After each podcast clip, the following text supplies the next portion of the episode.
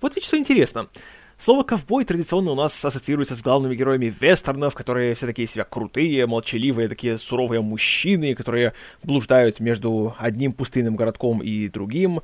Обычно они круто стреляют, убивают всяких плохишей и тому подобное. Но само по себе слово «ковбой» первоначально означало как раз ничего такого крутого. Это был просто молодой человек, который занимается выпасом коров. И тут мне пришел другой вопрос в голову а сколько реально фильмов, которые мы называем фильмами о ковбоях, содержат при этом сцены, где хоть кто-нибудь занимается выпасом коров? Даже в сегодняшнем фильме э, наших героев называют ковбоями, и об этом было много шуток, которых в этом подкасте не будет, но в то же время они в фильме пасут овец, а с крупным рогатым скотом дела не имеют. Да, есть быки на Родео, но это не выпас. И получается, что в большинстве случаев ковбои, собственно, ковбойством не занимаются. Непонятно.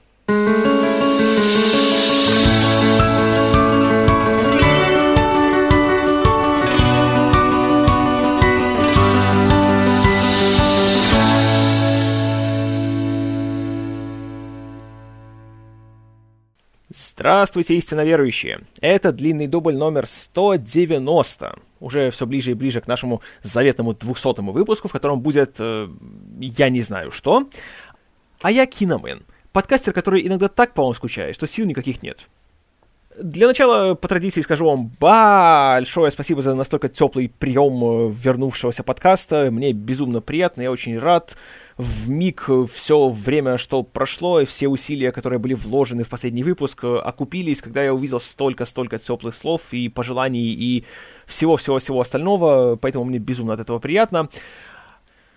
Правда, увы, опять-таки, какую-то регулярность в плане выхода подкаста поддерживать не удается, потому что э, пресловутая анальная ситуация в стране никуда не исчезает, а становится только глубже. В моем случае она выражается в том, что до конца месяца у меня немножко сокращенная арабская неделя, что оказывается палкой о двух концах. С одной стороны, конечно, немножко депрессниковая, и в том плане, что получку получу гораздо меньшую в этом месяце, но с другой стороны, есть больше времени для моих дел хозяйских, которые все еще отнимают очень много времени. И, в принципе, есть в этом еще плюс в том, что, по крайней мере, на один день в неделю меньше я буду слушать э, некоторых товарищей на работе, которые будут кудахтать про прогнивший Запад, э, про то, что надо поставить на колени америкосов и про все остальное. Так что хотя бы в этом плане есть плюс. Также на прошлых выходных я впервые в этом году съездил в кино. Э, съездил весьма удачно на художественный фильм «Золушка». Uh, новый фильм Кеннета Бренны, uh, или Браны, кому как больше нравится, от студии Диснея. Фильм, который первоначально казался довольно-таки нехорошей затеей, потому что, опять же, Дисней, знаете, хочет срубить денег на своих всех известных э, интеллектуальных собственностях и все остальное. Но фильм оказался чертовски приятным сюрпризом, об этом я подробно написал в рецензии для Люмьер, которую, конечно же, вы можете прочитать на сайте Люмьера, где, среди прочего, выкладывается и этот подкаст. Поэтому, если вы еще не смотрели, то «Золушку» я вам очень рекомендую. И бросайте все эти идиотские шаблоны и стереотипы про то, что «Ой, это девичье кино, нам, мальчикам, его смотреть не за что». Я не девочка. И я фильм смотрел с гигантским удовольствием. А, также в комментариях я заметил, часто задаются два вопроса. Первый — это на тему того, что будет ли подкаст выкладываться где-то на каких-нибудь терминалах, на каких-нибудь сайтах, посвященных именно подкастам, а не только в Контакте. Здесь я отсылаю вас к предыдущему выпуску и его шестиминутному вступлению, в котором я рассказал, что я буду лично выкладывать подкаст ВКонтакте. Все остальное — это уже, скажем так, не мое дело, потому что у меня на это банально нет времени. Поэтому, если кто-то хочет, на здоровье выкладывайте куда хотите. Я ничего против не имею. Но я лично выкладываю в ВК, оттуда можно и послушать, и скачать, и так далее. А, насчет того, чтобы оформить подписку, в этом плане э, появилось решение в виде приложения под названием Podkicker, которое порекомендовал э, пользователь на сайте Люмьера э, под ником Бажен. Ему вот это большое спасибо, и э, как он сказал, что если в Podkicker просто скопировать адрес страницы подкаста на Люмьере, то нормальненько оформляется как RSS-рассылка, поэтому э, можно таким образом на него подписаться. Что я вам и рекомендую. Если не забуду, то ссылка на Podkicker смотрите в описании к этому подкасту. И второй вопрос, который задавали тоже неоднократно, это то, будут ли в этом году итоги года 2014. И скажу вам, что итогов года не будет. Потому что в целом 2014 год у меня оставил довольно-таки удручающее впечатление. Не в том плане, что он был каким-то плохим, потому что как раз хороших фильмов, в принципе, было немало, но он был скорее посредственным. И чем дальше он заходил, и чем больше я о нем сейчас вспоминаю, то тем меньше мне хочется на эту тему говорить.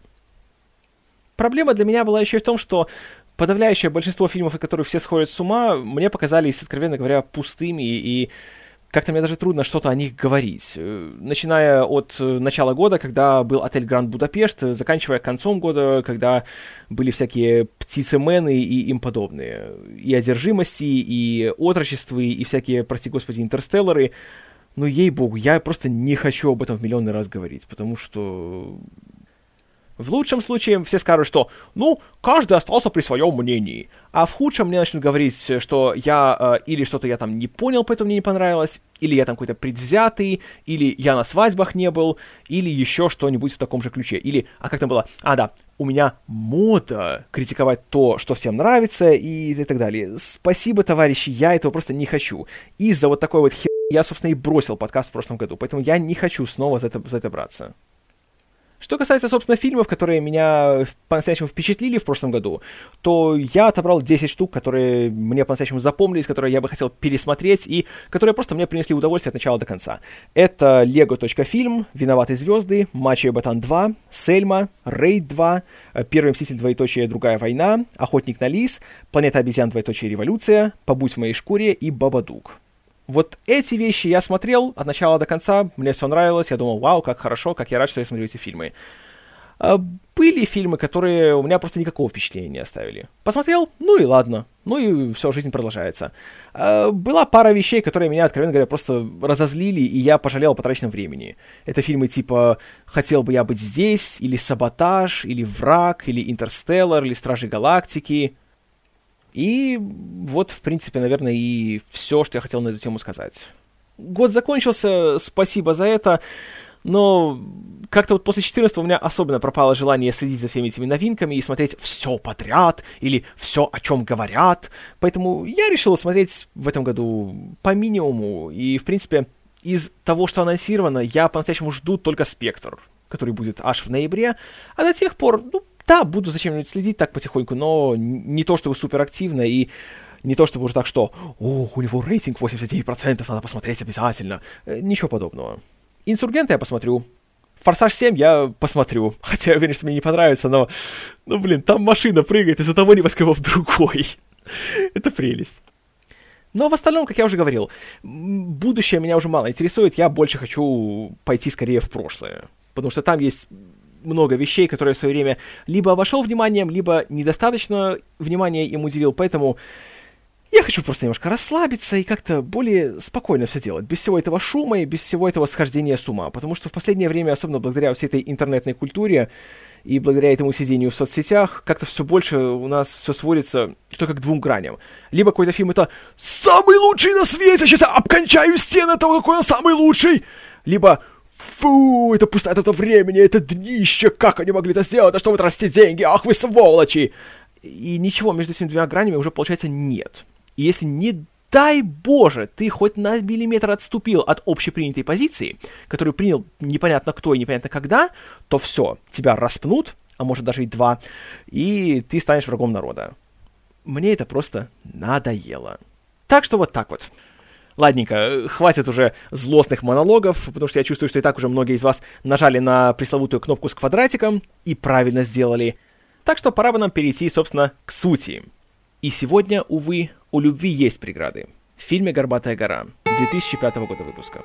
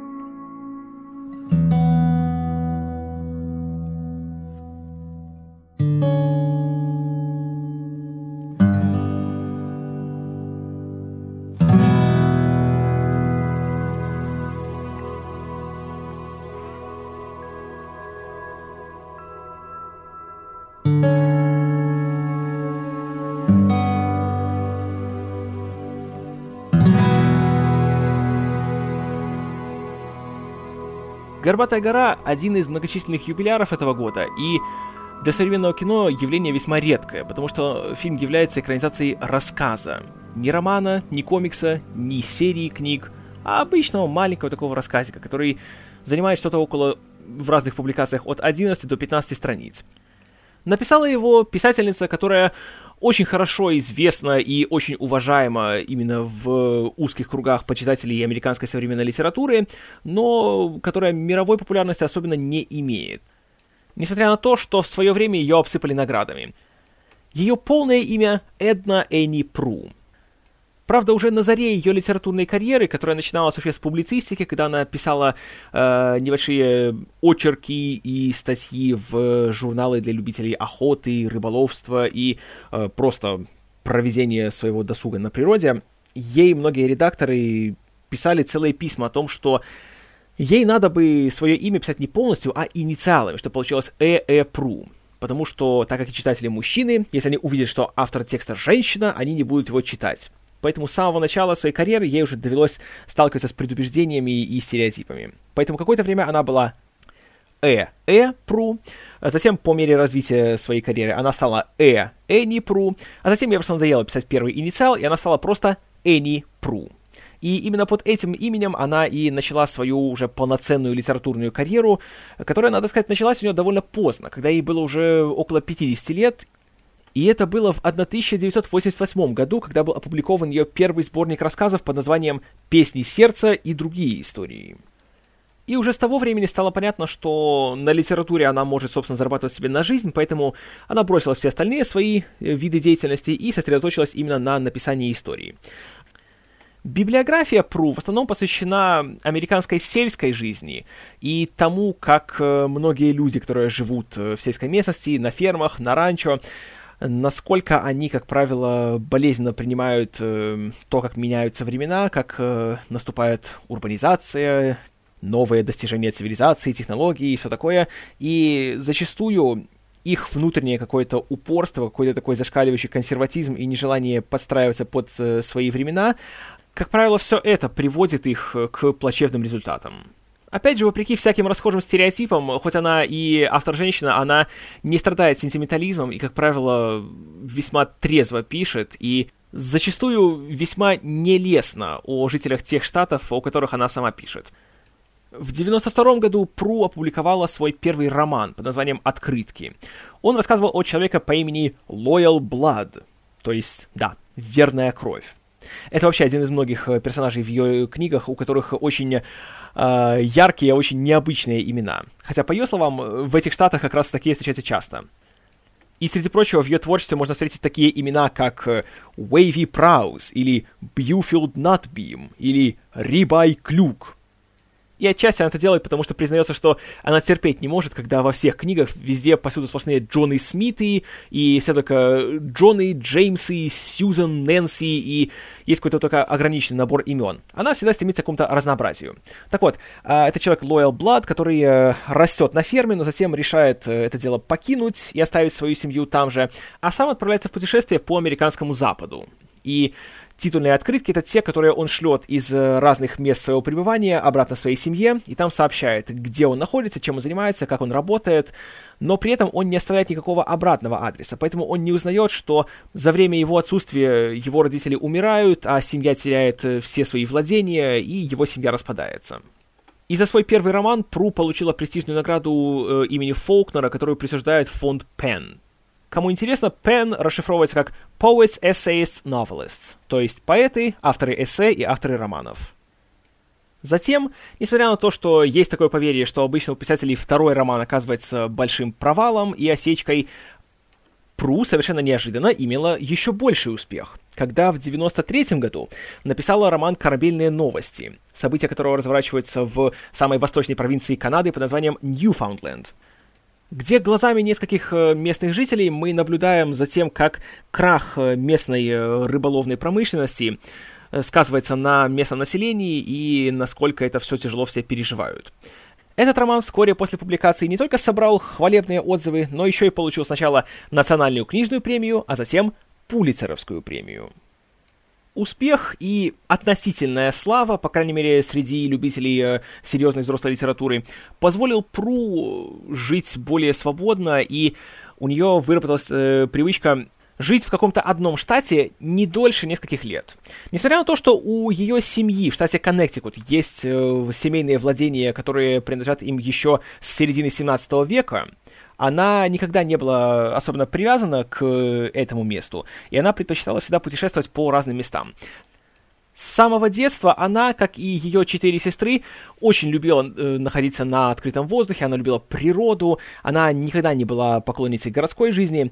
И теперь, когда ей уже не нужно было считать деньги и думать, за что ей будет жить, она могла себе позволить путешествовать по стране и жить в разных местах. Ее следующий роман под названием «Аккордеонное преступление» вышел в 96 году и был немножко уходом от ее традиций, потому что он был гораздо более масштабным, тут было несколько главных героев, и события разворачивались на протяжении пары столетий. Э, начиная от 19 века, когда одного из главных героев э, сицилийского иммигранта, который, собственно, занимался изготовлением аккордеонов, убивают по прибытию в Америку, и затем э, мы следим за тем, как этот аккордеон переходит от одного хозяина к другому, и так мы наблюдаем за их историями. И, соответственно, в этом случае прием уже был не настолько громогласно восторженным, как это было с ее первыми двумя романами, но и критиковать особо ее никто не стал. А, также в это время, в середине 90-х, э, Энни Пру жила в штате Вайоминг, в частности, в его северной части. И тогда она уже заметила, что местное население было, во-первых, очень консервативным, очень неподатливым на различные изменения в обществе. И, в частности, э, местные мужчины были очень страшными гомофобами.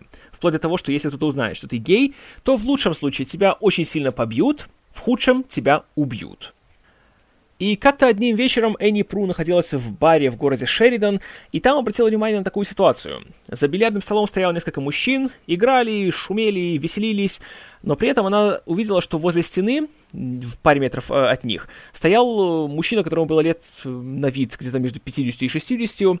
Он выглядел очень потрепанно, видно было, что он регулярно работает на ферме, вероятно, не на своей, и он при этом постоянно следил за теми мужчинами возле бильярдного стола. И в его взгляде она прочитала какую-то грусть и какое-то непонятное и непреодолимое желание чего-то. И она начала думать, а что же с ним такое? Почему он так вот стоит и так себя странно ведет и выглядит очень некомфортно и зажато?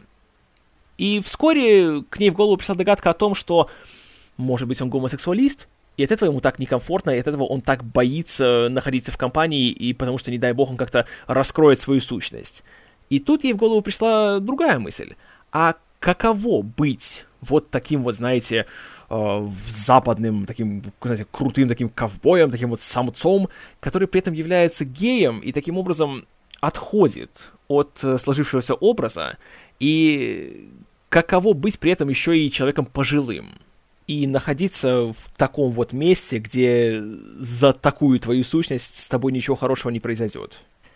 И все эти мысли в конечном итоге привели Пру к тому, чтобы написать рассказ под названием «Горбатая гора», который рассказывал о двух молодых людях по имени Энис Дельмар и Джек Твист, которые знакомятся одним летом, когда они на этой самой титульной горе работают пастухами, и неожиданно для друг друга и для самих себя открывают в себе внутри доселе непонятные чувства по отношению друг к другу.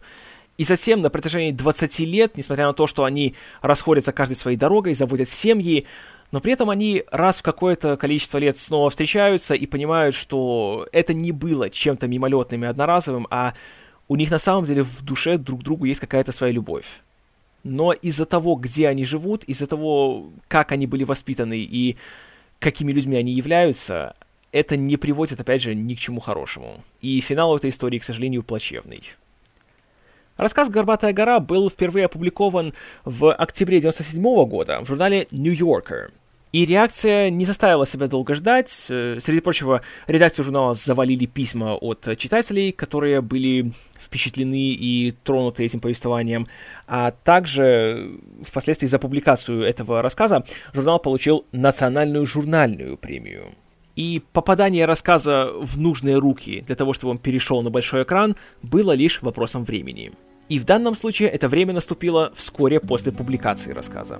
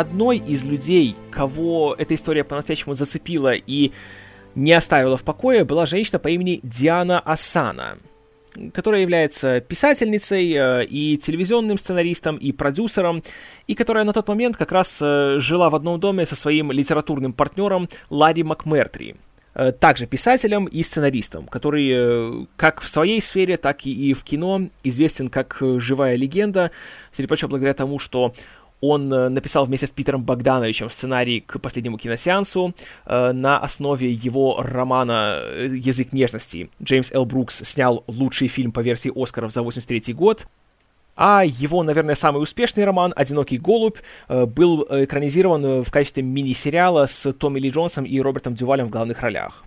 И Асана, и МакМертри, так же, как и Пру, э, тоже очень любили тему американского Запада, э, сельской жизни, э, жизни на фермах и наступление стремительных перемен по всей Америке, и в частности в этой так называемой дикой местности, куда приходит цивилизация, и то, как старые порядки постепенно уходят. Асана прочитала рассказ по рекомендации кого-то из своих друзей, когда однажды просто ей было нечего делать, и надо было на что-то отвлечься.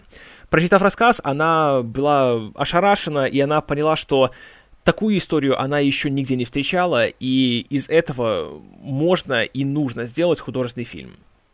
И в первую очередь, разумеется, она решила заручиться поддержкой товарища МакМертри, чтобы он вместе с ней написал сценарий адаптации.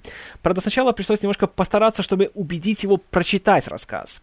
А, МакМертри придумал кучу отмазок, среди прочего таких, что он сам не пишет рассказы, поэтому он не читает рассказы, и ему это просто неинтересно. Вот был бы какой-нибудь там роман, тогда, конечно, было бы другое дело. А так он не хотел. Но в итоге Асана все-таки его убедила, заставила его сесть и прочитать.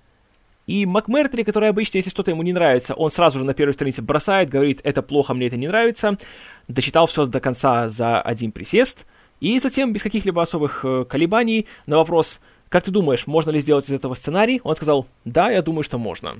Он согласился работать с Асаной, и они принялись за работу. Первым делом, конечно же, они связались с Энни Пру, написали ей письмо, в котором выразили всю свою признательность и все свои хвалебные эпитеты в адрес рассказа, и спросили, не будет ли она против того, чтобы они приобрели у нее права на адаптацию этой истории в, в сценарной форме. Писательница ответила, что она не представляет, как из этого всего можно сделать художественный фильм, но если им хочется, то она не против, и они могут попробовать. Поэтому за свои собственные деньги они купили у нее права и принялись за написание сценария. Они начали работать вскоре после прочтения, то есть где-то в конце октября 1997 года. Метод работы у пары был довольно интересный. Э, первым делом МакМертри, который э, по жизни очень рано встает по утрам, где-то в пол шестого утра начинал работать, и до полдевятого он заканчивал. У него была норма. Он в день пишет ровно 5 страниц текста. Ни больше, ни меньше. Если это означает, что ему придется остановиться посреди предложения в конце страницы, он так и делал. Затем он отдавал эти страницы Асане, которая все это дело читала, старалась как-то наполнить, расширить, потому что, как правило, то, что писал он, было, как она говорит, таким скелетом текста. А уже она отвечала за то, чтобы у этого скелета были мышцы. Затем вечером она все это дело ему отдавала, а уже с утра он читал, и затем как-то либо что-то правил, либо писал дальнейшие страницы. И так они работали по разным источникам что-то между тремя и четырьмя месяцами. Причем работали ежедневно, и в выходные, и в праздники, без каких-либо остановок или перерывов.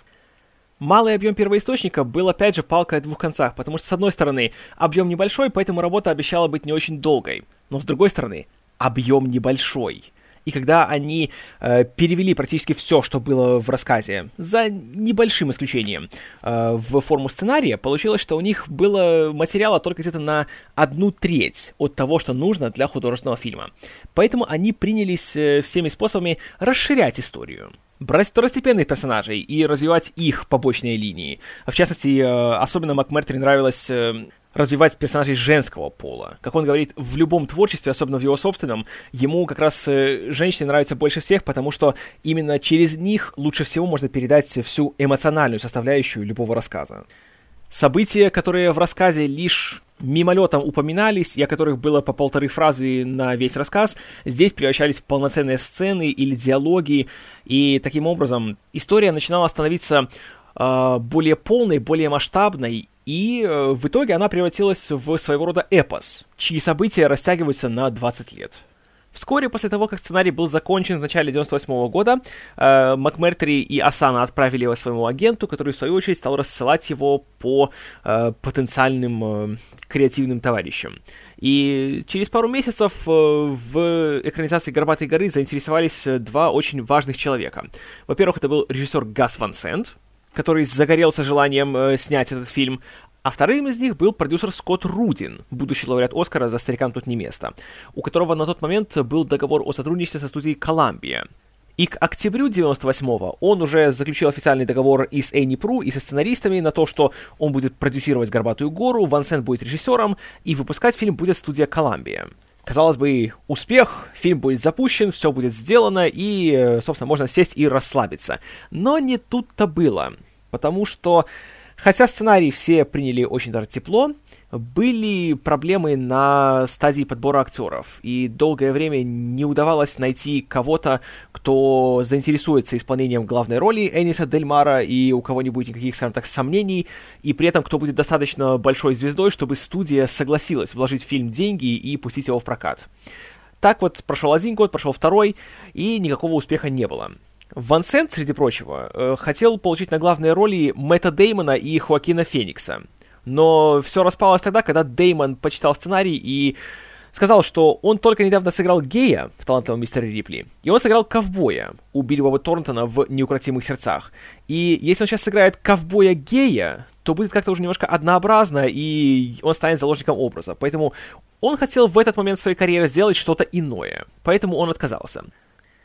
Есть еще такая история, что главную роль предлагали в партнерстве с Фениксом Марку Уолбергу, который к тому времени уже был хорошо знаком с актером, был его большим другом, но Уолберг предположительно отказался из-за того, что, во-первых, ему было неловко играть любовника Феникса, а во-вторых, его в целом немножко напрягало гомосексуальное содержание сценария. Я не знаю, что именно произошло, но, наверное, он почитал сценарий и сказал «What? No!» Время продолжало идти, и в конце концов срок действия прав Рудина на этот сценарий истек. И он его потерял, и, как впоследствии шутила Асана, кто-то из его ассистентов просто не напомнил ему об этом, и он потерял права. Хотя в реальности Энни Пру просто была недовольна тем, насколько медленно шла работа, и она считала, что Рудин недостаточно усердно работал над проектом, поэтому она отказалась продлевать его права. Так что вопрос об экранизации «Горбатой горы» как-то временно отпал. В 2001 году сценарий попал в руки продюсеру Джеймсу Шеймусу, который в тот момент работал в независимой производственной и дистрибьюторской компании Good Machine. Он его почитал, ему очень понравилось, и он решил сам попытаться запустить проект. Поэтому где-то за 5000 долларов он э, купил права на экранизацию и начал отсылать его различным режиссерам. Правда, из пяти кандидатов, которым он его отправил, откликнулся только один — Джоэл Шумахер. Тот самый, который снял «Бэтмена и Робина» и «С меня хватит». Правда, с Шумахером ничего никуда не зашло, потому что, по словам Асаны, он не был на самом деле заинтересован, собственно, в фильме. Ему просто хотелось использовать эту работу как предлог, чтобы встретиться с Ларри МакМертри. Э, МакМертри в ответ очень разозлился и не стал с ним встречаться. Поэтому Шумахер очень быстро выбыл из работы. Для Шеймуса срок действия его договора о передаче прав тоже начинал уже подходить к концу, и незадолго до этого Диана Асана к нему обратилась сама с предложением — она как раз недавно вместе с Ларри МакМертри посмотрела фильм «Крадущийся тигр, затаившийся дракон», э, за который Энг Ли получил свой первый Оскар. И фильм убедил и ее саму, и МакМертри в том, что Энг Ли был бы очень подходящим э, режиссером для «Горбатой горы». Потому что, на ее взгляд, «Крадущийся тигр» — это то же самое, что и здесь, только в больших масштабах. То есть это история запретной любви на фоне грандиозной, величественной природы. Только в данном случае она была азиатская, а не американская. Но суть истории, на ее взгляд, была та же самая, и Ли справился блестяще. И, ко всему прочему, он бы смог э, хорошо передать всю визуальную красу американского Запада. Поэтому Асана предложила, чтобы Шеймус дал Ли почитать сценарий. Шеймус так и сделал. Причем он дал Ли почитать не только сценарий, но еще и оригинальный рассказ. Ли прочитал и то, и другое, по завершении чтения рассказа он был в слезах, он был э, затронут до глубины души. Ему показалось, что эта история, конечно, прекрасная, и ее нужно показать на большом экране. Но на тот момент он чувствовал себя как-то так э, более амбициозно, он хотел взяться за что-то более большое, более грандиозное, и вместо «Горбатой горы» он решил снять фильм «Халк». А Шеймус, как вы помните, был продюсером на Халке, поэтому ему пришлось бросить проект «Горбатой горы». Асана и МакМертри снова остались ни с чем. Ситуацию усугублял еще тот факт, что в конце 2001 года э, студия Miramax выпустила экранизацию корабельных новостей Энни Пру. И это планировалось как э, такой большой престижный проект с прицелом на Оскар. Там э, был э, знатный режиссер Лассе Хальстрем, там были сплошные звезды среди актеров, там были Кевин Спейси, Джулиана Мур, Кейт Бланшет, Джуди Денч. Но фильм, во-первых, был очень прохладно принят критиками, а во-вторых, в прокате при своем бюджете в 38 миллионов долларов собрал всего 24. Поэтому, разумеется, никто особенно не горел желанием дальше экранизировать прозу Энни Пру. И в течение двух лет, которые последовали затем, э, МакМертри и Асана получали периодически письма и сообщения от э, разных творческих людей о том, какой классный сценарий они написали, какой он трогательный, эмоциональный, глубокий и берущий за душу. Но никто не набирался смелости сказать, что «А давайте-ка я поучаствую в съемках этого фильма. Давайте вот мы возьмем и снимем его». Хотя в какой-то момент был даже такой вариант, что фильм мог бы снять в качестве режиссера Эдвард Нортон, но ничего не получилось. И в ответ на это МакМертри и Асана стали довольно цинично к этому всему относиться и говорили «Да, хорошо, спасибо, до свидания».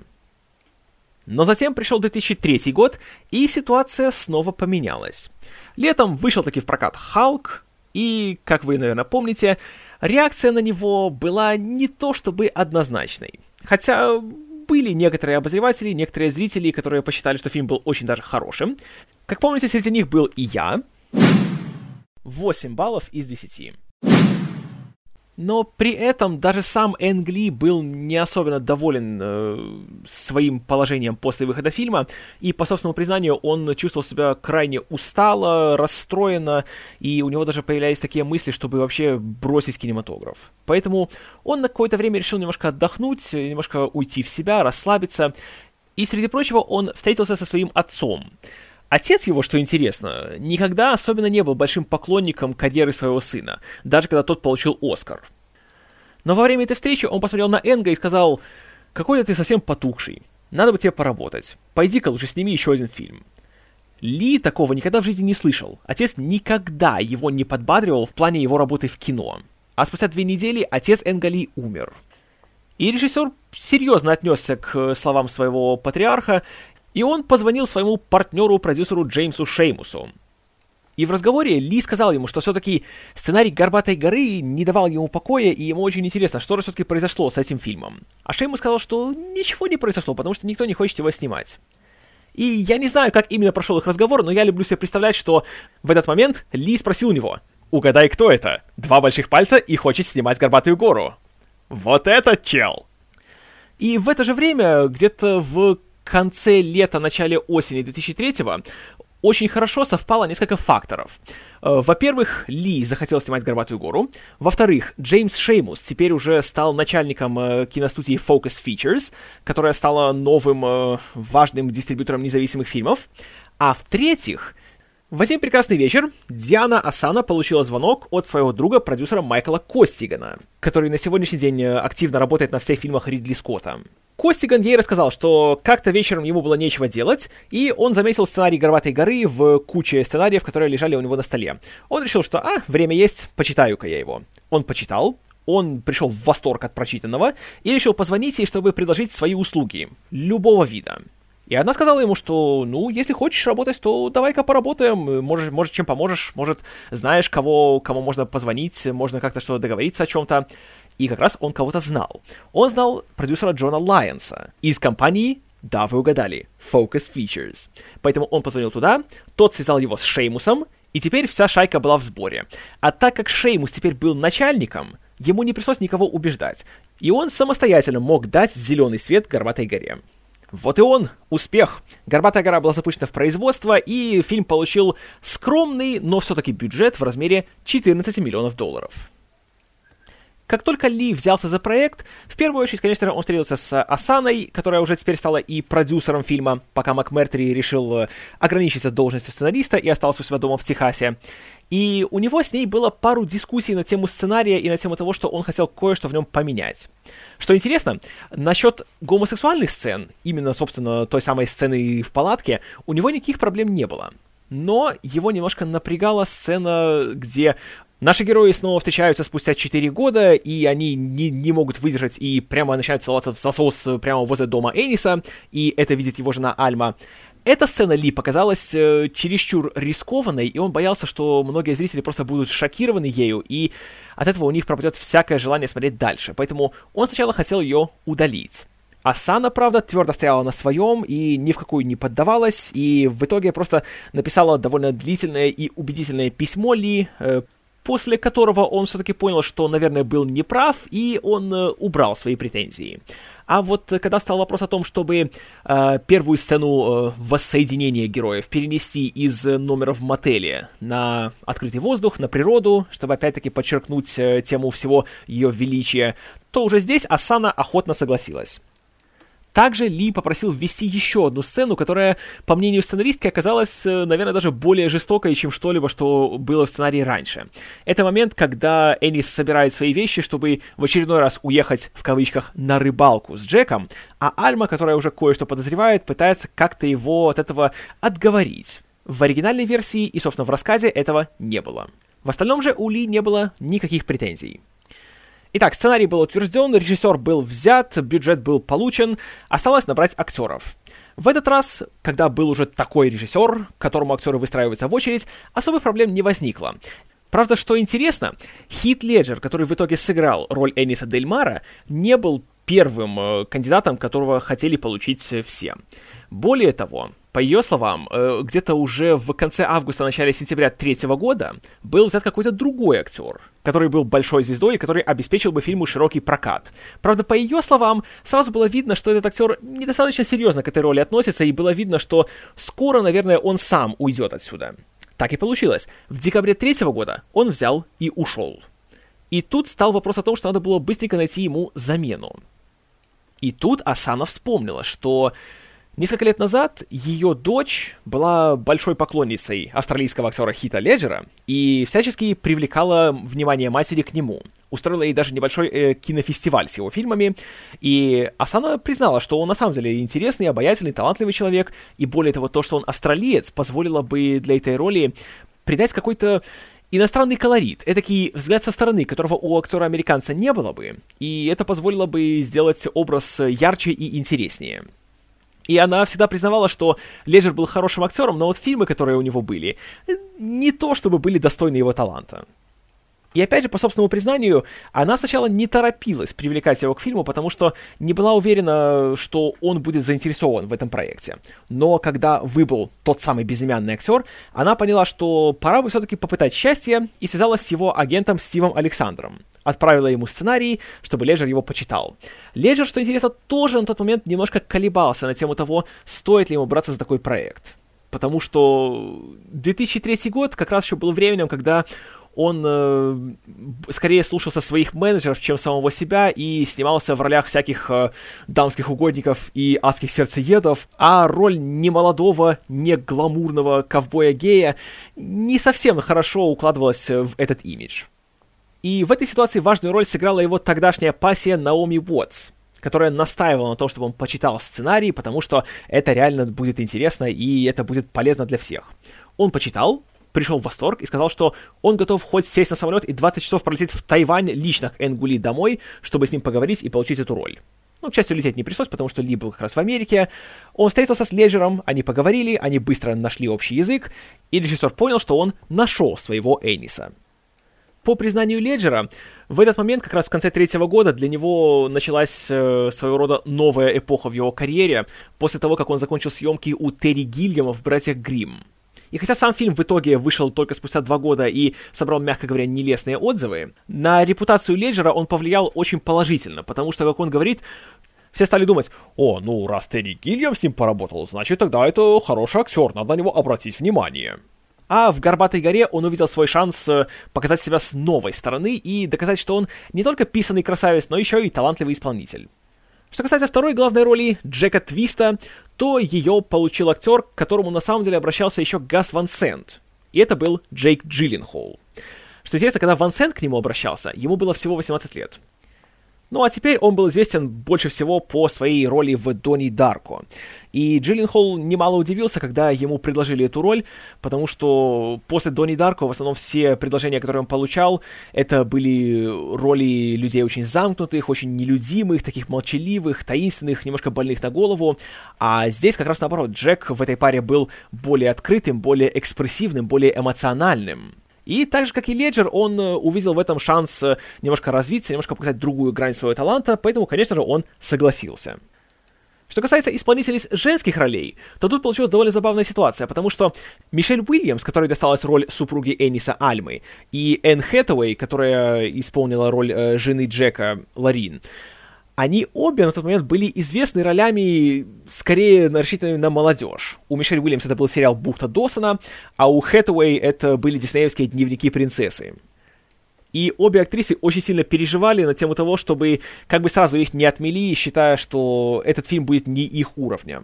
Но в итоге оказалось, что они напрасно волновались, потому что Ли вообще не был в курсе, кто они такие и в чем они снимались, и он выбирал их чисто интуитивно. Он просто приглашал их на пробы, смотрел на них, и выбрал он их не потому, что они где-то там снимались, и они были узнаваемыми лицами, а потому, что они, на его взгляд, были лучше остальных кандидаток. По такому же принципу в небольших ролях второго плана появились и еще две актрисы, известные по более молодежным проектам. Во-первых, это Анна Феррис, которая к тому времени снималась в очень страшном кино, и Линда Карделини, звезда культовых э, фриков и гиков. Или как там, чудиков и зубрил, или хулиганов и ботанов, как там, не знаю, как сейчас его называют. Но вы понимаете, о чем я. Что касается работы с режиссером, то, по словам Леджера, как раз самый большой акцент делался на подготовку к роли, на различные репетиции, на проработку своих образов, на дискуссии на тему того, кем являются главные герои, откуда они происходят, что у них в душе, какой у них э, внутренний мир и все в таком э, ключе. А уже, собственно, когда пришли съемки, то тогда обычно Ли никому ничего не говорил и просто, собственно, уже шла работа. Поэтому Леджер э, на подготовительном этапе очень серьезно принялся работать над образом Эниса, и он вкладывал немало усилий в то, чтобы изображать эту роль как изнутри, так и снаружи, э, включая то, что он немножко работал над своей походкой, над своей осанкой, над э, тем, как он по минимуму использовал мимику и жесты, и его же придумкой было то, что когда Энис разговаривает, кажется, что он это делает сквозь сжатые зубы. Потому что, по мнению Леджера, так как э, он в душе был человеком очень зажатым, очень таким замкнутым и не особенно охотно идущим на какие-то контакты с внешним миром, то потому и когда он говорит, должно звучать так, будто слова вырываются у него изо рта, будто они сбегают оттуда, а не потому, что он сам хочет их оттуда выпустить. Джейк Джилленхол в то же время готовился активно немножко в другой сфере. Он, в отличие от Леджера, старался как-то не находить что-то одно и затем э, все время идти по этой линии. И он, наоборот, старался быть как можно более разнообразным э, при съемках, чтобы у Ли потом было больше разных вариантов э, отдельных сцен, чтобы при монтаже выбирать то, что наиболее хорошо подходило.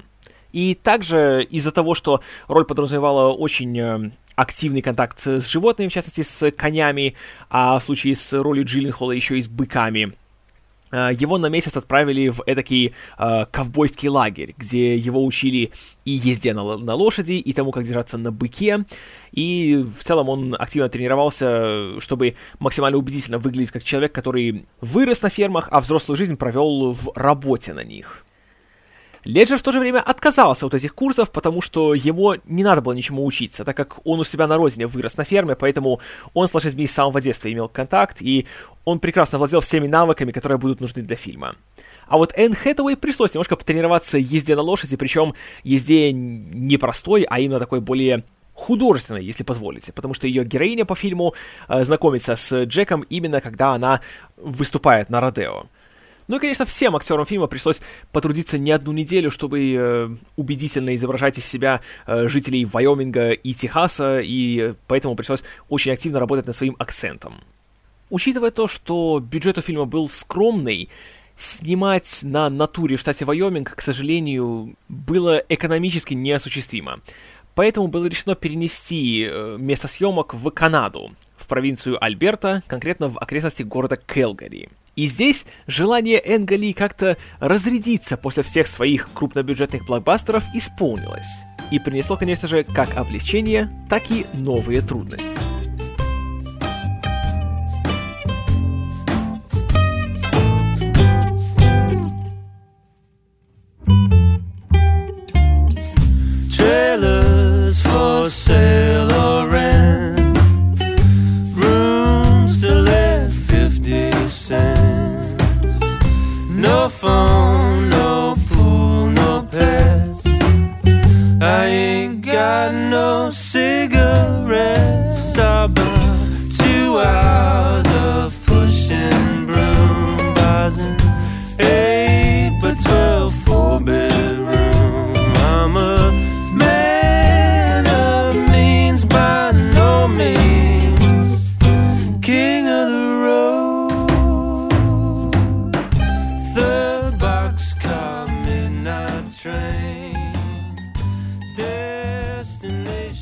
Келгари и его окрестности в качестве локации были выбраны по двум причинам.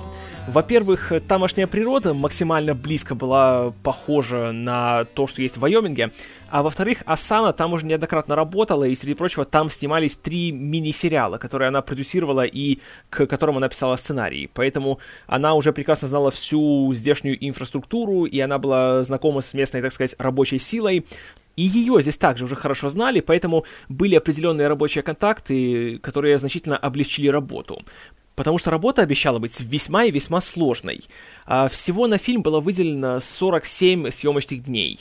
И работать приходилось по 12, а то и по 16 часов в сутки, причем без выходных.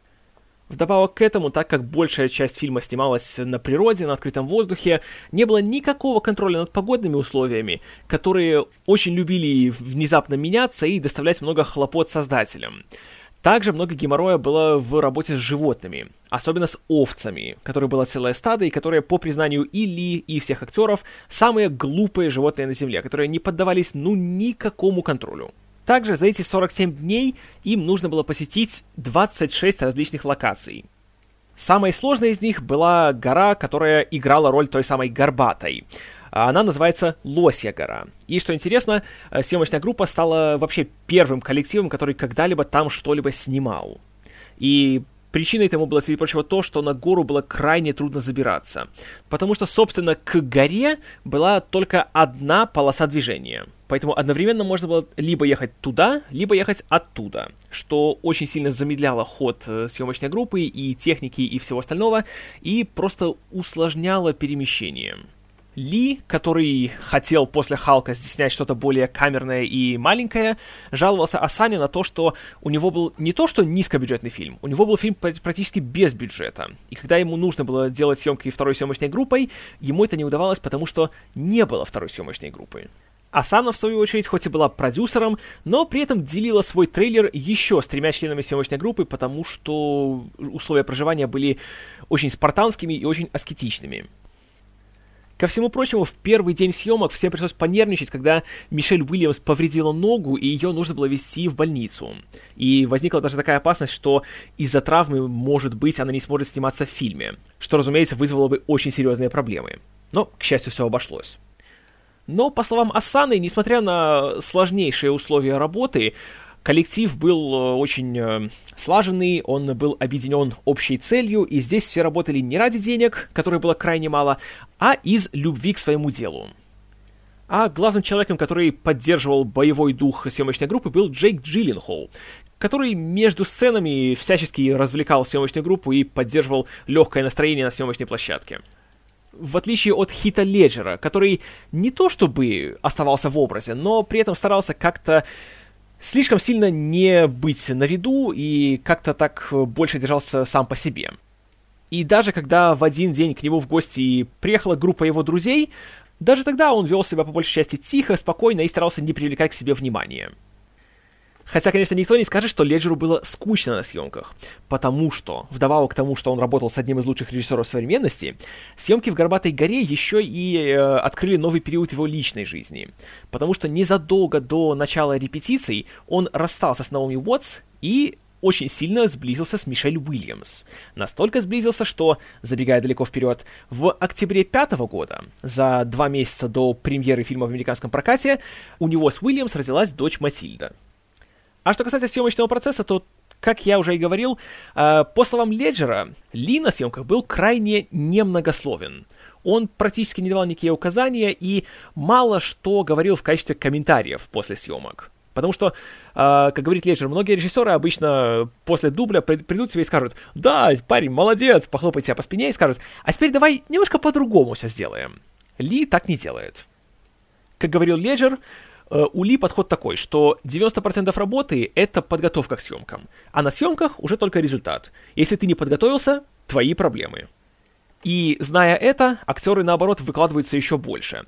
Что также интересно, на съемках Ли никогда не показывал актерам отснятые дубли и они никогда не видели, что, собственно, получилось. Поэтому ничто их не отвлекало, и они могли полностью концентрироваться на своей работе. А что касается усердия в работе, то пару раз Леджер даже немножко перестарался. Э, есть такая история, что во время съемок, где Джек и Эннис должны страстно целоваться, оба актера настолько вошли в азарт, что Леджер буквально чуть не сломал Джиллин Холлу нос. И еще одной проблемой в этих сценах всегда было то, что они это делали обычно в шляпах, и эти шляпы все время спадали от столкновения друг с другом. Поэтому при постановке этих сцен больше всего внимания уделялось именно тому, как им одновременно и синхронно наклонять головы так, чтобы и изобразить весь пыл и всю страсть самой сцены, и при этом, чтобы и головные уборы остались на голове. А что касается съемки и сцены в палатке, то спустя пару лет после выхода фильма Мэтт Деймон спрашивал у Леджера, как он готовился к этой сцене. Леджер ему ответил, а, легко, я у себя в трейлере выпил ящик пива и пошел. Причем, когда Деймон сказал ему, нет, так э, серьезно, как ты готовился? Леджер ему сказал, так и готовился. Шутил он или нет, теперь же никто не скажет. Но, несмотря на все трудности и на то, что было мало времени и были тяжелые условия, фильм был снят в срок, и съемки закончились где-то в конце августа 2004 года. Но в самый последний день съемок случилась еще одна беда. Режиссер монтажа Джеральдина Перони, известная по своим работам с Робертом Олтманом, среди прочего на «Игроке» и коротком монтаже, умерла в возрасте всего 51 года.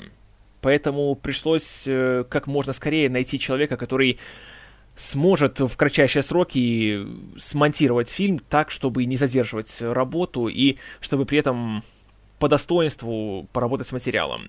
И этим человеком стал номинант на Оскар, и человек, который часто работал с Полом Томасом Андерсоном, Дилан Тичнер или Тишнер. Я до сих пор не нашел, как правильно произносится, но, в принципе, это не так уже и важно. А, человек, который, как помните, монтировал «Ночи в стиле буги», «Магнолию», а также «Семейку Тененбаум» для другого Андерсона, Уэса. Тичнер или Тишнер подготовил первую монтажную версию фильма, которая была показана продюсером, после которой у Асаны нашлось несколько замечаний и комментариев. Затем эти комментарии были осуществлены во второй монтажной версии, которую уже посмотрел Ларри МакМертри. И после этого второго показа Асана поняла, что фильм будет чем-то особенным. Поняла она это потому, что когда включили свет и пошли титры, Ларри МакМертри сидел, и он плакал. По ее словам, за 20 с лишним лет, что она его знает, он плакал только два раза — Первый раз, когда он узнал, что его сын разводится, а второй раз, когда он посмотрел «Горбатую гору». И, наконец, в сентябре 2005 года, спустя почти 8 лет от начала работ, «Горбатая гора» наконец вышла в свет. Премьера ее состоялась на Венецианском фестивале 2005 года, где фильм получил «Золотого льва», главный приз фестиваля, и он стал первой из более чем 70 наград, которые фильм получил в течение ближайших месяцев. А когда фильм вышел в прокат в декабре 2005 года, критики почти единогласно пели ему дифирамбы, и что еще важнее, в финансовом плане фильм прошел великолепно. В американском прокате он собрал более 80 миллионов при своем 14 миллионном бюджете. А благодаря мировому прокату суммарные сборы приблизились к отметке в 180 миллионов долларов. Во всех аспектах это был настоящий триумф. В шестом году, когда были объявлены номинанты на Оскар, «Горбатой горе» досталось больше всего номинаций. Восемь, включая, конечно же, самые важные. И с церемонии создатели ушли с тремя статуэтками. Э, победил композитор Густаво Сантаолая за свою музыку к фильму. Э, победили также Асана и МакМертери в категории «Лучший адаптированный сценарий». И Энг Ли получил свой второй Оскар и первый в категории «Лучший режиссер». А вот что касается главной номинации, Хотя эксперты и аналитики единогласно предсказывали «Горбатой горе» безоговорочную победу, результат был немножко другим. В номинации, кроме «Горбатой горы», еще были представлены «Мюнхен» Стивена Спилберга, «Капоте» Беннета Миллера и «Доброй ночи и удачи» Джорджа Клуни. Но... And the Oscar goes to Crash.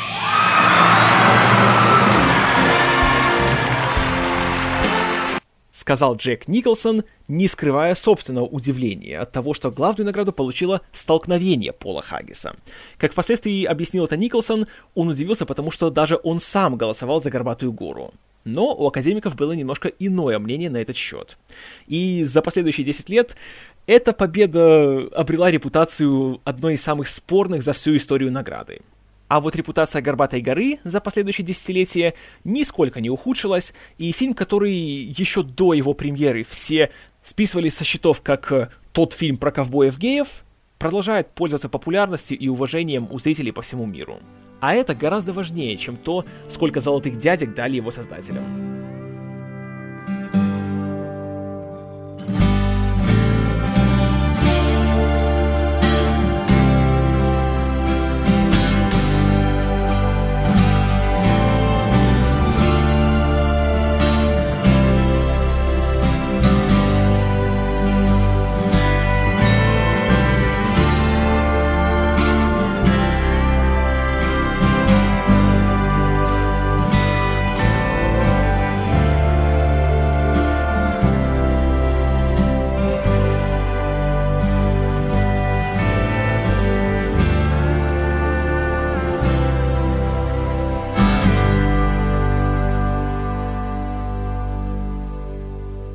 Знакомство с «Горбатой горой» началось довольно необычным способом.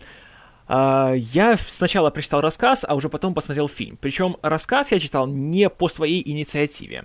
На втором курсе, если ничего не путаю, это было во втором семестре, то есть где-то в начале седьмого года, у нас был небольшой курс американской литературы, который вела настоящая американка, которая приехала к нам из университета Северной Каролины, из города Уилмингтон, и она нам э, еженедельно давала читать небольшие произведения таких авторов, как э, Уолт Уитман, Тони Моррисон, Дон Делило, Джонатан Сафран Фойер, и под конец этого курса она предупредила, что следующее наше произведение будет более новым и при этом довольно неоднозначно принятым. Но ей все равно хотелось, чтобы мы это почитали, и ей было интересно увидеть нашу реакцию. И мне было интересно, что же все-таки это будет. И когда я открыл свой почтовый ящик, я, если честно, очень сильно удивился, что она прислала нам именно «Горбатую гору», потому что к тому времени я еще не был в курсе, что это был всего лишь рассказ, я думал, что это был роман, и также это было, наверное, единственное название из всего, что она давала нам читать, что было мне знакомо, потому что остальные авторы на тот момент для меня были совершенно новыми именами. Рассказ я прочитал, он оказался на удивление коротким, и я думаю, как и у многих, э, он обманул мои ожидания. Потому что тогда я о «Горбатой горе» особо много не знал. Я знал только то, что писали тогда в журналах. А именно то, что, о, это фильм, который победил на фестивале, это фильм о ковбоях-геях. И, разумеется, каждый первый не упускал возможность вставить эту идиотскую шутку из Саут Парка про то, что это будет фильм про ковбоев-геев, которые едят пудинг. А на деле все оказалось гораздо скромнее, серьезнее, и, как затем показала, собственно, дискуссия на занятии, э, история была на самом деле не о геях и не о ковбоях, а была на кое о чем другом. А сам фильм я посмотрел чуть больше года спустя. Это было уже в сентябре 2008 года. Опять же, не по моей инициативе. Э, потому что «Горбатая гора» была на приложении к журналу Total DVD который тогда я еще покупал. Это был один из последних номеров, который я его приобрел. И на тот момент это был один из немногих способов для меня получать в нормальном виде новые фильмы. И должен сказать, когда я смотрел фильм в первый раз, он оставил у меня довольно такие двоякие впечатления. С одной стороны, опять же, я не понял, почему вокруг него было столько скандалов и столько шума, потому что снят он был весьма традиционным способом, был весьма сдержанный, поэтому я не знаю, что там так уже кого-то раздражало и возмущало в плане показа гомосексуальной тематики. Но у меня претензия к фильму была немножко другая. Он показался мне каким-то уж слишком медленным и уж очень-очень грустным и гнетущим и депрессивным. Поэтому довольно долгое время как-то меня не тянуло его пересматривать. Хотя сейчас я отдаю должное, что, возможно, это было из-за того, что, в принципе, период где-то с 7 по 9 год у меня в жизни был весьма и весьма тяжелый, поэтому, может, этот общий фон тоже немножко сказался на моих впечатлениях от фильма. И второй раз фильм я посмотрел уже при подготовке этого подкаста. И не могу не отметить, что за 7 лет впечатления довольно сильно поменялись. Поменялись в лучшую сторону. Наверное, потому что я сам поменялся и стал немножко по-другому смотреть на вещи. И «Горбатая гора» мне теперь открылась немножко с другой стороны, и смотреться стало гораздо глубже, гораздо эмоциональнее, я бы сказал, что меня очень сильно удивило, потому что при первом просмотре я смотрел фильм весьма э, спокойно и почти равнодушно. А во второй раз не могу не признать, что проняло, особенно ближе к концу. И в этот раз как раз одним из больших плюсов фильма для меня стала его неторопливость, благодаря которой смотришь, постепенно расслабляешься, немножко втягиваешься в события и гораздо глубже погружаешься в атмосферу фильма. Потому что начинается все в 60-х в Вайоминге, в сельской местности, где нет цивилизации, где нет э, особой какой-то технологии, какой-то урбанизации, есть только дикая природа. И на этой природе, как мы видим, даже главным героям особенно делать нечего, время тянется, очень скучно, хоть и очень красиво. И то, как э, Энгли все это подает, оно как раз отличным образом передает эти ощущения. И по части как раз изображения этой культуры, потому что Вайоминг славится тем, что его население очень суровое, такое закаленное тяжелыми условиями, и там люди очень немногословные, они держат все внутри себя, потому что не положено, понимаете, настоящему мужику говорить о своих эмоциях. И это здесь передано очень хорошо во всем.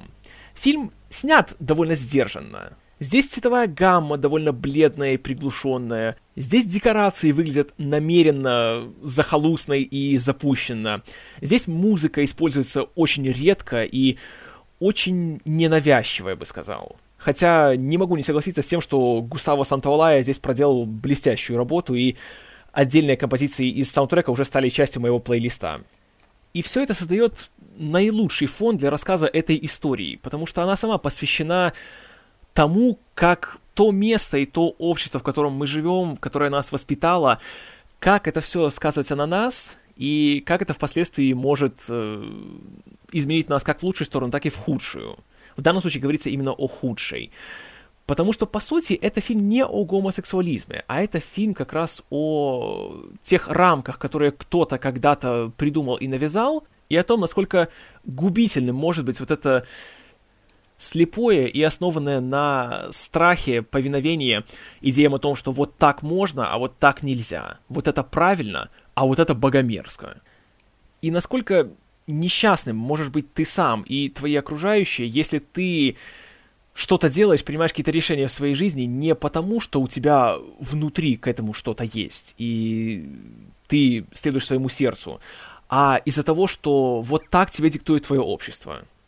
И получается, что если двое мужчин вместе, и если им друг другом хорошо, если они никому ничего плохого не делают, и максимум того, чего они хотят, это просто жить вместе и никому не, не делать зла, это ужасно. Вот это, понимаете, идет против всяких норм, это не по-христиански, и гореть тебе в аду синим пламенем за такое. А если вот ты женился, сделал себе детей, вот тогда ты молодец, ты все делаешь правильно. И не важно при этом, что твоя жена будет несчастной, и что, по сути, твои дети будут расти без отца. Вот это нормально, потому что так положено, так правильно. И что в «Горбатой горе» мне нравится, так это то, что все эти идеи и темы здесь не выпячиваются и не лежат на поверхности. Они подаются спокойно, без всякого выпендрежа и без всяких эмоциональных надрывов. Как и, собственно, место, где все происходит, как и сами герои, фильм в этом плане не кричит на тебя, а говорит таким спокойным, тихим голосом. Но если прислушаться, то ты все услышишь и все поймешь. И что еще мне здесь очень-очень нравится, это то, что тут нет э, никаких стереотипов, которые сразу ожидаешь, что, ах, если это фильм, в котором главные герои гомосексуалисты, в обществе, которое терпеть не может гомосексуализм, значит, они будут такими священными мучениками, и на каждом шагу тебе будут говорить, что вот какие они хорошие, а какие все остальные плохие. Тут ничего такого нет. И, по сути, получается, что здесь нет ни одного стопроцентно положительного персонажа, и нет ни одного стопроцентно негативного. Здесь все живые люди, которые совершают человеческие поступки и человеческие же ошибки. И мы видим со всех сторон, какую цену все за эти ошибки платят. И интересно то, что в нашей центральной гомосексуальной паре как раз главный герой, Энис, является, по сути, гомофобом. Он до последнего не желает признавать то, что у него внутри. Его первая фраза, когда он говорит с Джеком после того, как они первый раз проводят ночь вместе, это «Не, я не пи***». Хотя при этом мы видим, что у него на самом деле к Джеку есть влечение, причем немалое. В той самой сцене в палатке мы видим, что сначала Джек делает первый шаг, но при этом мы видим, что у Энниса это, мягко говоря, вызывает немножко шокированную реакцию. А затем, к удивлению, наверное, для него в, в первую очередь, он сам становится гораздо активнее в этом процессе. Но при этом каждый раз, когда заходит речь о том, чтобы им с Джеком реально сделать какой-то более серьезный шаг, чтобы не прятаться по всяким поездкам на рыбалку раз в 4 года, а чтобы на самом деле где-нибудь поселиться и завести собственную ферму, вести хозяйство и жить себе спокойно и не иметь никаких проблем, он первый, кто начинает придумывать причины, почему это нельзя делать. Мы постепенно узнаем, почему у него такое отношение. Когда он рассказывает э, историю своего детства, когда у них э, в поселке была пожилая пара, которые были двумя мужчинами, которые жили на одной ферме, и они ходили всякие разные слухи. А потом его отец повел его и показал ему труп одного из тех мужчин, над которым очень сильно надругались. И мы видим, какой след это оставило на Энисе, и насколько это повлияло на его, в принципе, мировоззрение и на его психику. Но при этом он сам себе стал злейшим врагом.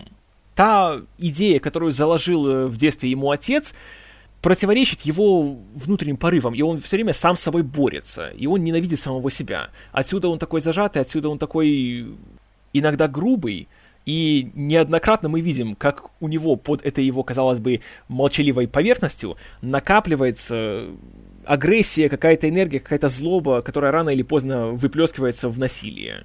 И это очень яркий, очень показательный и классический пример того, как человек не может найти гармонию внутри самого себя, который борется между своей сущностью и тем, что кто-то когда-то ему навязал без каких-либо причин и без какой-либо необходимости. И так как он растет в месте, где, как я уже неоднократно говорил, не принято как-то анализировать либо себя, либо окружающих, и не принято выходить за рамки, в которые тебя помещают, вот мы и видим, что он думает, что если он останется в этих рамках, если он будет себя в этом убеждать, в том, что нет-нет, на самом деле он вот такой вот нормальный, как все, и у него все будет нормально, как у всех, то мы и видим, что это приводит на самом деле к далеко не самым нормальным результатам. В то же время, что интересно, у Джека, как мы узнаем, ситуация тоже была похожая в конце Энис навещает его дом и немного говорит с его отцом, который оказывается тем еще тираном, который держал в ежовых рукавицах не только сына, но еще и свою супругу, у которой на лице читается, что она хочет быть где угодно, только не в этом доме. Но выбора у нее никакого нет. Но у Джека на такое воспитание реакция совершенно иная. Вместо того, чтобы повиноваться этой идее и сделать ее основой своей жизни, он, наоборот, против этого бунтует. И он-то как раз принимает свою суть. Он понимает, что его влечет к мужчинам, и он не видит в этом чего-то такого страшного, зазорного и грешного. И как раз его подход к тому, что у них с Энисом, гораздо более здоровый. И здесь проблема как раз не в нем, а в другой стороне. И если бы они сразу отнеслись друг к другу взаимностью и решили бы бросить все это к чертовой матери и уехать туда, где никто не будет мешать, то жили бы они долго и, наверное, по крайней мере, не несчастно. Но так как он получает отказ, то он тоже решает жить нормальной жизнью и женится на героине Энн Хэтэуэй. Правда, как показывает опыт, это тоже никому счастья не приносит. Ни ему, ни ей. И к тому же у него еще и появляется ходячее воплощение всех его источников злости, расстройства, депрессии в жизни в лице его тестя, который является таким типичным южным жлобом который на каждом шагу любит ему тыкать в то, что вот видите, вот я вот такой вот крутой, я такой вот мужик, я содержу свою семью, а ты, Джилленхол, а, ты там на Родео пару раз поскакал, что ты себя представляешь? И хотя на первый взгляд можно сказать, что семья у Джека получается гораздо более успешна, чем у Эниса, у него хорошая работа, у них хватает денег, у них свой бизнес, все дела, думаю, что, о, не, смотрите, ну видите, все же хорошо, живут в достатке, все успешно, но когда смотришь на все это изнутри, то видишь, насколько все здесь несчастные, и особенно его жена Ларин, которая сначала, когда мы ее видим, она такая молодая, полная энергии, и она такая живая, такая активная, а с каждой новой сценой, в которой мы ее видим, она все более потухшая, все более циничная, и она человек, который просто теряет всякую волю к жизни, и она просто существует. Она становится прагматичной, она становится грубой, она становится пассивной, и ей становится просто все равно, что происходит. И такой исход не менее печален, чем то, что происходит с супругой Эниса Альмой. В случае с Ларин остается так и непонятно, знала ли она о склонностях своего мужа, в то время как Альма узнает конкретно, чем занимается Энис с Джеком, и это мы видим в одной из самых просто таких душераздирающих сцен, когда уже после того, как она разводится с Энисом, и на День Благодарения она приглашает его в свой новый дом со своим новым мужем, и в кухне она наконец-то ему рассказывает, что она все-таки увидела, что они делали при их первой встрече у дома, и история о том, как она оставила ему записку в его ящике с рыболовными снастями, это просто больно смотреть. То, насколько разбитой в этой сцене выглядит Альма, и то, насколько грубо и насильственно на это реагирует Энис, это печальная и депрессивная кульминация их ситуации, в которой семья была создана на основе обмана. В первую очередь, самообмана Эниса. Это смотришь и понимаешь, что всего этого можно было избежать, если бы с самого начала он был честен с самим собой, а не пытался убежать от себя. А когда, наконец, он оказывается один, и он решает уже снова навязать контакт с Джеком, оказывается уже поздно. И мы узнаем, что, спойлер, Джек погиб. Причем обстоятельства его смерти так и остаются неясными. Как говорит Ларин, это был просто несчастный случай, когда он менял колесо, и обод э, ударил ему в голову, и он лежал, захлебываясь собственной кровью. Энис же, слушая эту историю, представляет себе самое ужасное, что его нашла куча гомофобов и избила его гаечным ключом для колес. Хотя и в рассказе, и в фильме мы не знаем, насколько это правда, потому что становится понятно, что для Эниса это просто... Когда он слышит то, что произошло, его подсознание напоминает ему о том, что он видел в детстве, и он представляет себе самое страшное — и снова мы видим очень печальную ситуацию, которую на самом деле можно было легко избежать. И в итоге мы видим, что, по сути, из-за того, что один человек даже, не два, а один, не нашел в себе смелость быть честным с самим собой и с окружающими, и это привело к тому, что практически все герои этой истории остались несчастными. Особенно, конечно, Энис, который в итоге остался совершенно один, и ему теперь остается жить до конца своих дней сознанием того, что из-за него умер единственный человек, с которым он мог быть по-настоящему собой, и с которым он мог быть счастлив. И уже при втором просмотре, вот это последняя сцена, где мы видим Эниса в одиночестве в его трейлере, в котором он теперь живет. И когда он э, открывает свой шкаф, где висит э, рубашка Джека, и когда он на нее смотрит и видит, что одна из пуговиц расстегнулась, и он подходит, поправляет ее и застегивает, то я не знаю, что именно в этой сцене было такого, но, знаете, проняло. Причем так хорошенько. Было что-то такое, с одной стороны, очень грустное в этом моменте, но в то же время и нечто очень трогательное и, и щемящее, и берущее за душу, и получился тот случай, когда, с одной стороны, тебе очень грустно от того, как эта история заканчивается, и насколько люди оказываются несчастными, но в то же время понимаешь, что если бы не было этого трагизма, то история не была бы настолько хорошей, настолько эффектной. Как, в принципе, и во всех трагедиях это и бывает.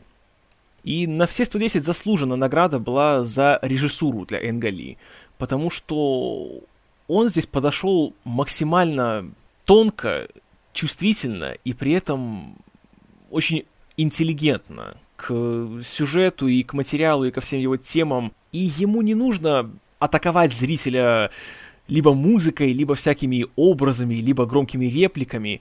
И несмотря на то, что фильм в целом довольно тихий, довольно неторопливый, ему удается передать всю гамму эмоций и заставить зрителя эти эмоции почувствовать. И когда смотришь фильм, понимаешь, что постановщик здесь был как раз тот, который здесь нужен. И мне страшно представить, что какой-нибудь, например, Райан Мерфи сделал бы с таким материалом. Ну, точнее, нетрудно представить, потому что в прошлом году он это сделал, когда снял «Обыкновенное сердце». Но это уже другая история. А вот в «Горбатой горе» мне понравилось э, то, что фильм, на самом деле, он... Он, как и его герой, он тихий, спокойный, но такой он только на поверхности. А если копнуть глубже, то он оказывается гораздо сильнее и гораздо эффектнее. Но, конечно, никакой режиссуры и сценария здесь не было бы достаточно, если бы это все не изобразили грамотные, талантливые, по-настоящему вжившиеся в свои роли актеры. Э, фильм получил три актерские номинации на Оскар. Э, за роли Леджера, Джилленхола и Уильямс. И тут все трое, на мой взгляд, поработали прекрасным образом. Правда, все трое проиграли. Ну, в случае с Леджером, э, номинация за главную мужскую роль, тут трудно сказать, потому что Филипп Симур Хоффман, который победил в том году за Капоте, сыграл тоже, конечно, мощнейшим образом, и у меня язык не повернулся сказать, что он этого не заслужил. А вот в случае с Джиллин Холлом и Уильямс, у которых были номинации второго плана, то тут можно поспорить, потому что лучшим актером второго плана стал Джордж Клуни за Сириану. И Сириана в целом, по-моему, фильм очень проблематичный. И роль Клуни там, ну, если честно, я не знаю, что в ней такого уже было выдающегося. И тут, скорее, все-таки сказалась вечная любовь академиков к Джорджу Клуни. А вот в случае с э, женской ролью второго плана, при всей моей любви к Рэйчел Вайс, и несмотря на то, что я рад, что у нее есть Оскар, простите, я не считаю, что ее роль в «Преданном садовнике» была достойна этой награды. И как раз, если бы Мишель Уильямс победила, я считаю, что это было бы более заслуженно. Потому что она здесь великолепна от начала до конца. Ее уже три раза номинировали, но еще ни разу не получила. Что, на мой взгляд, не совсем справедливо. Дуэт у Леджера и Джилленхола получился тоже, на мой взгляд, очень-очень хорошим. И приятно то, что хоть они и играют гомосексуалистов, но они избегают всех возможных э, каких-то предрассудков и стереотипов на тему того, как эти роли можно играть. И в течение фильма вообще возникает чувство такое, что Вероятно, у этих людей на самом деле нет влечения к мужчинам в принципе, а у них есть именно любовь друг к другу. Потому что, с одной стороны, у них есть очень много чего общего, а с другой стороны, они в чем-то являются противоположностями друг другу. Как я уже не раз говорил в течение этого подкаста, Энис скорее более зажатый и более интроверт, а Джек, наоборот, он более открытый, более экспрессивный, он более экстраверт. Ну и, как это всегда бывает, противоположности притягиваются друг к другу. И, наверное, единственная претензия, которую можно к ним выразить, так это то, что в начале фильма им обоим должно быть где-то по 19-20 лет. И хотя они сами были довольно молоды, когда снимались в фильме, они выглядят все-таки старше. Но в то же время хочется сказать э, большое спасибо мастерам по гриму, которые очень аккуратно, очень так деликатно на протяжении фильма делают их старше. И когда уже под конец мы видим, что возраст уже немножко сказывается, уже лица становятся немножко круглее, появляются складки и все остальное, то это не кажется работой гримера, а это выглядит весьма и весьма естественно. И несмотря на то, что, ну, давайте скажем честно, Хит Леджер и Джейк Джилленхол люди весьма привлекательные, но здесь их заставили выглядеть не по-голливудски, не по-актерски. И это тоже очень, на самом деле, этого трудно добиться, потому что в такой ситуации очень легко уйти в крайности и сделать грим таким, чтобы он притягивал к себе внимание. А здесь же все получилось, как и все остальное в фильме, очень натуральным. И от этого не перетягивающим на себя одеялом. А в случае с Леджером мне еще очень понравилось, как он использовал голос для того, чтобы сформировать свой образ. Он вообще на протяжении своей карьеры очень любил играть голосом. И если взять из нескольких его фильмов, э, послушать, как он говорит, то сразу даже и, не скажешь, что это один и тот же актер. Например, вот Хит Леджер в «Десяти причинах моей ненависти», где можно даже практически услышать его родной австралийский акцент. Nice ride. Vintage fenders. I was in the laundromat. I saw your car. Came over to say hi. Not a big talker, huh? You're not afraid of me, are you? Well, maybe you're not afraid of me, but I'm sure you've thought about me naked, huh? А вот уже Леджер в Горбатой горе. They did the best they could after my folks was gone. Considering they didn't leave us nothing but $24 in a coffee can. I got me a year of high school uh, before the transmission went on the pickup. And then my sis left, married a roughneck, moved to Casper. and my brother, we we went and got ourselves some work on a ranch up near Warland. Till I was 19. And then he got married, and uh, no more room for me. Ну и, конечно же, вот Хит Леджер в своей самой известной роли, за которую он, увы, посмертно получил Оскар, то есть, конечно же, в «Темном рыцаре». Does it depress you, Commissioner, to know just how alone you really are? Does it make you feel responsible for Harvey Dent's current predicament? Where is he? What's the time? What difference does that make? Well, depending on the time, he may be in one spot or several. А теперь давайте честно. Если бы вы не знали, что это один актер, вы бы подумали, что это один и тот же актер? Я тоже. И, кстати, на тему Австралии и всего остального. Вообще в «Горбатой игре» получилась довольно забавная такая интернациональная команда. Вроде бы американская история американского автора, но снимали ее в Канаде под началом режиссера с Тайваня, с австралийцем в главной роли. Оператор-постановщик Родриго Прието родом из Мексики. Композитор Густаво Сантаолая родом из Аргентины. Но при этом каким-то образом весь этот интернационал сумел сработать вместе так, чтобы получился такой цельный продукт, который ты и не скажешь, что это делали иностранцы. Настолько они проникли в суть того, что происходит, и в суть того, где это происходит. И, по-моему, в этом-то и кроется часть э, эффекта «Горбатой горы» и часть причины того, почему фильм настолько сильно затронул аудитории по всему миру. Потому что эта история на самом деле универсальна, и она актуальна в любое время. Хотя события происходят с 60-х по 80-е, сегодня такие истории тоже происходят, и мысли, которые здесь высказываются, они применимы и к современности. Ну, не мне вам об этом рассказывать, когда вы живете в стране, где на полном серьезе считается, что гомосексуализм можно пропагандировать. Хотя я никогда не понимал, как можно пропагандировать то, с чем рождаешься. Ну или в моей стране, где какое-то время назад на полном серьезе обсуждали введение закона о том, чтобы за мужеложество, как это называют, э, вводили уголовную ответственность. Актуально, товарищи, и еще как. Но как по мне, то люди, которые критикуют фильм и обвиняют его в какой-то, опять же, пропаганде и чем-то там еще, не совсем понимают, что на самом деле фильм не о гомосексуализме. Он, в принципе, о любой связи между людьми, которую общество по тем или иным причинам порицает. С таким же успехом, с таким же эффектом эта история могла бы тоже быть об Америке 60-х, но вместо двух мужчин это могли бы быть люди разной расы, разного вероисповедания, разных социальных слоев. Много есть вариантов. Да, можно, конечно, на все это цинично отреагировать, сказать, что, а, ну да, конечно, это такие современные Ромео и Джульетта. Но я такое сравнение считаю в данном случае пошлым и примитивным. И лично я не считаю «Горбатую гору» гомосексуальным фильмом или фильмом на гейскую тематику. Я считаю фильм общечеловеческой драмой, которая не оставит равнодушным любого зрителя, который смотрит фильмы не только глазами, но еще и мозгом и сердцем.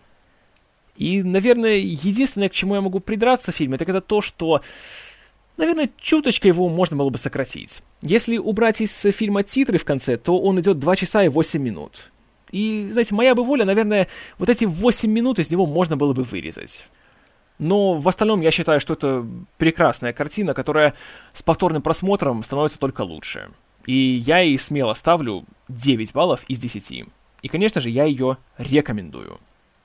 Это не совсем тот фильм, который смотрится приятно и от которого скажешь, что получаешь от этого удовольствие, но он смотрится с интересом, и он определенно дает пищу для размышления. И делает это аккуратно и ненавязчиво что нынче большая-пребольшая редкость. И может это прозвучит претенциозно. Ну, если так, то хорошо, я претенциозный. Но это один из тех фильмов, которые смотришь, и пусть в нем и происходят события очень невеселые, и он в целом довольно грустный, но из этих событий можно извлечь для себя урок. И благодаря этому можно хоть немножечко, хотя бы попытаться стать чуть лучше. И если вы дадите фильму шанс, отбросив всякие предрассудки и, и стереотипы, то я уверен, вы не пожалеете о просмотре. И на этой ноте позвольте сказать спасибо за внимание. С вами был Киномен.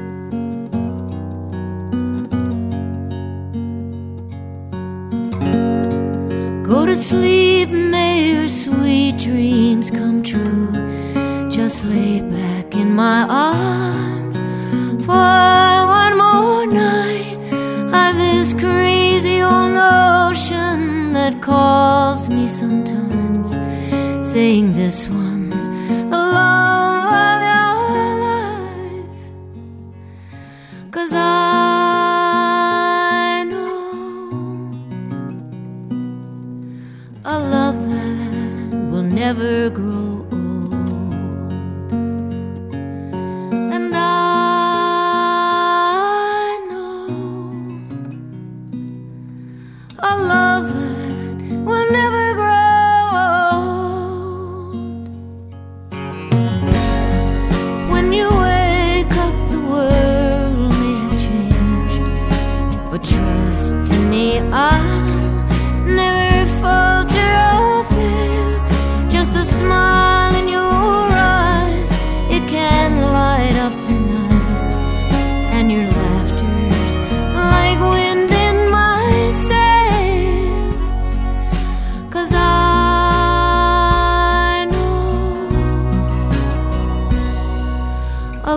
that will never grow